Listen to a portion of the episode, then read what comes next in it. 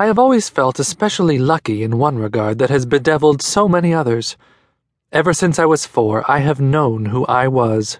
I never questioned it. I never searched for myself like so many, with their backpacks, gurus, and psychoanalysts. I found my identity in eighty-eight keys, fifty-two white, thirty-six black. My life has always been clear and filled with purpose, free of the mazes others are often lost in. But I struggled in other ways.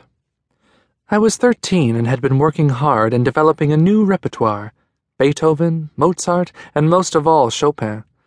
I remembered reading a book that spoke of his strong belief in other worlds, and I felt something resonate within me. Chopin and the German poet Heinrich Heine shared a passionate belief that there were other worlds. Chopin referred to this other realm as la bas, the French term for over there. Heine asked Chopin if the flowers burned with more intensity or color there than they did here, and if in the moonlight the trees still sang with such harmony. That feeling seemed to open up a new place inside me, or perhaps it identified an uncharted landscape I had yet to explore.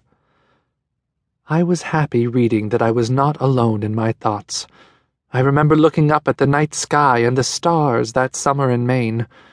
With no city lights to contaminate the dark, I realized for the first time how many there were. Mister Levine was a devoted lover of astronomy and kept a telescope in the library. He actually discovered an asteroid that was named after him.